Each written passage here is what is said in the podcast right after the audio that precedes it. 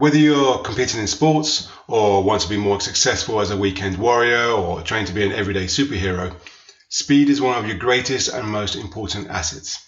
So in sports, the faster you are, the more successful you tend to be. Along with strength, speed is one of the few characteristics that will allow you to be a bit less developed in others. So strength and speed can often help you outperform someone who may be more technically skilled. And like strength, speed is one of the few attributes that will carry over to everything else. Increasing speed will also factor into um, varying degrees qualities like agility and dexterity. It will increase reaction time, allow you to change directions more quickly, and even hit harder.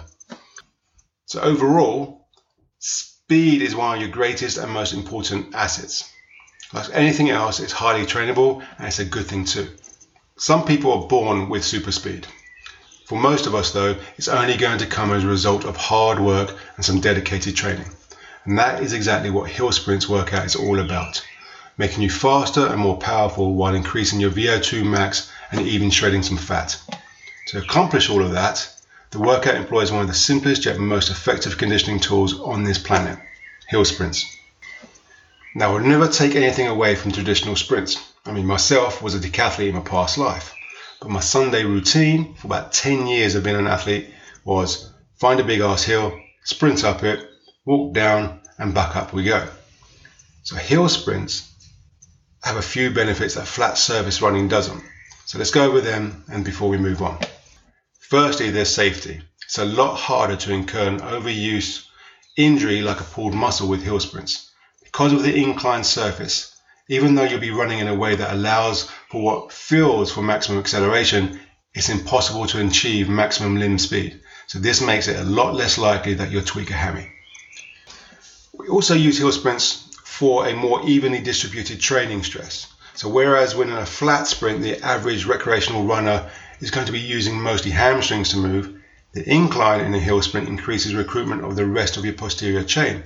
Your hamstrings will definitely get a lot of work, but so will your glutes, lower back, and calves.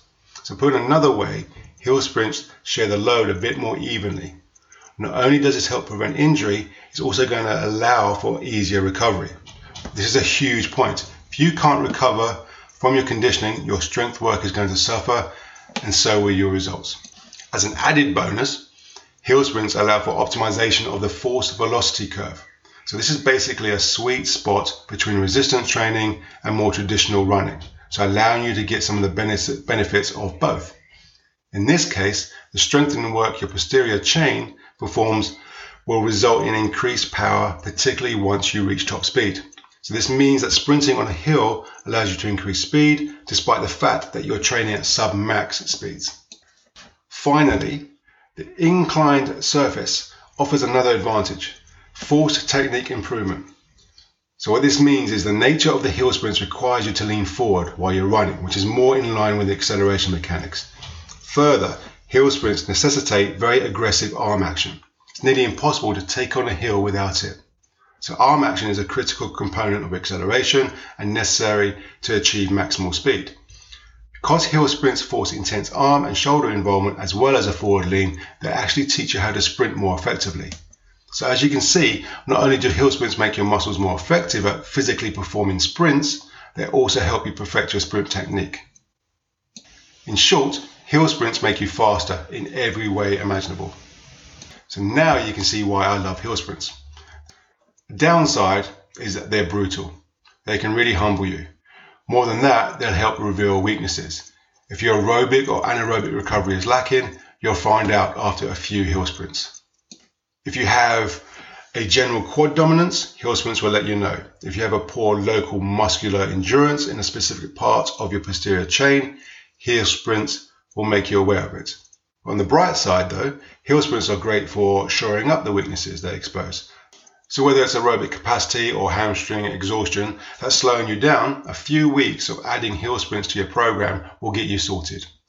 All of that in addition to helping you shred fat while you become faster is all a good thing.